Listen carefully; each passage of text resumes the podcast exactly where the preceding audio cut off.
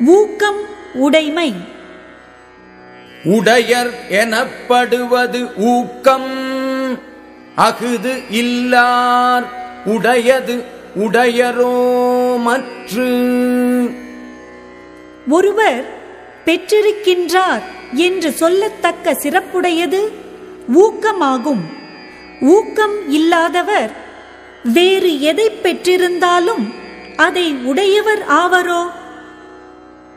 உள்ளம் உடைமை உடைமை பொருள் உடைமை நில்லாது நீங்கிவிடும்.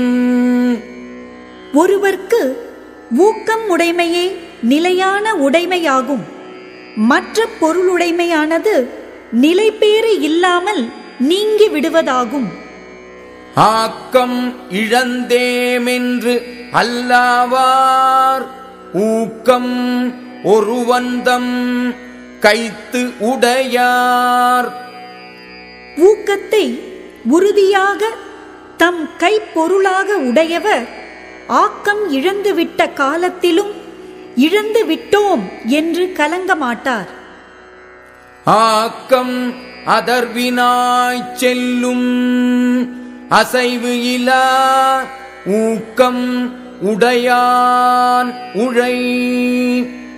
சோர்வு இல்லாத ஊக்கம் உடையவனிடத்தில் ஆக்கமானது தானே அவன் உள்ள இடத்திற்கு வழி கேட்டுக் கொண்டு போய்ச் சேரும். வெள்ளத்து அணைய மலர் நீட்டம் மாந்தர்தம் உள்ளத்து அணையது உயர்வு. நீர்ப்பூக்களின் தாளின் நீளம் அவை நின்ற நீரின் அளவினவாகும். மக்களின் ஊக்கத்தின் அளவினதாகும். வாழ்க்கையின் உயர்வு. உள்ளுவது எல்லாம் உயர்வு உள்ளல். மற்று அது தள்ளினும் தள்ளாமை நீர்த்து. எண்ணுவதெல்லாம் உயர்வை பற்றியே எண்ண வேண்டும். அவ்வுயர்வு கைகூடாவிட்டாலும் அவ்வாறு எண்ணுவதை விடக்கூடாது. சிதை விடத்து ஒல்கார் உறவோர் புதை அம்பின் பட்டுப்பாடு ஊன்றும் களிறு. உடம்பை மறைக்கும் அளவு அம்புகளால் புண்பட்டும் யானை தன் பெருமையை நிலைநிறுத்தும். அதுபோல் ஊக்கம் உடையவர் அழிவு வந்த இடத்திலும் தளர மாட்டார். உள்ளம் இலாதவர் எய்தார் உலகத்து வள்ளியம் என்னும் செருக்கு.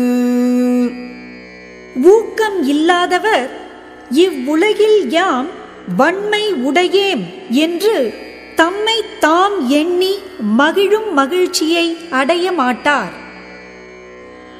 பரியது கூர்ங்கோட்டது ஆயினும் யானை வெறும் புலி தாக்குரின் யானை பருத்த உடம்பை உடையது கூர்மையான கொம்புகளை உடையது ஆயினும் ஊக்கம் உள்ளதாகிய புலி தாக்கினால் அதற்கு அஞ்சும்.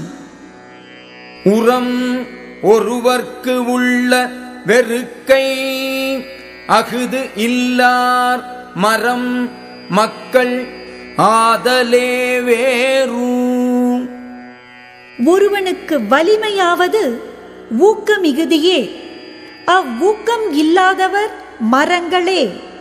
வடிவால் மக்களைப் போல் இருத்தலே வேறுபாடு.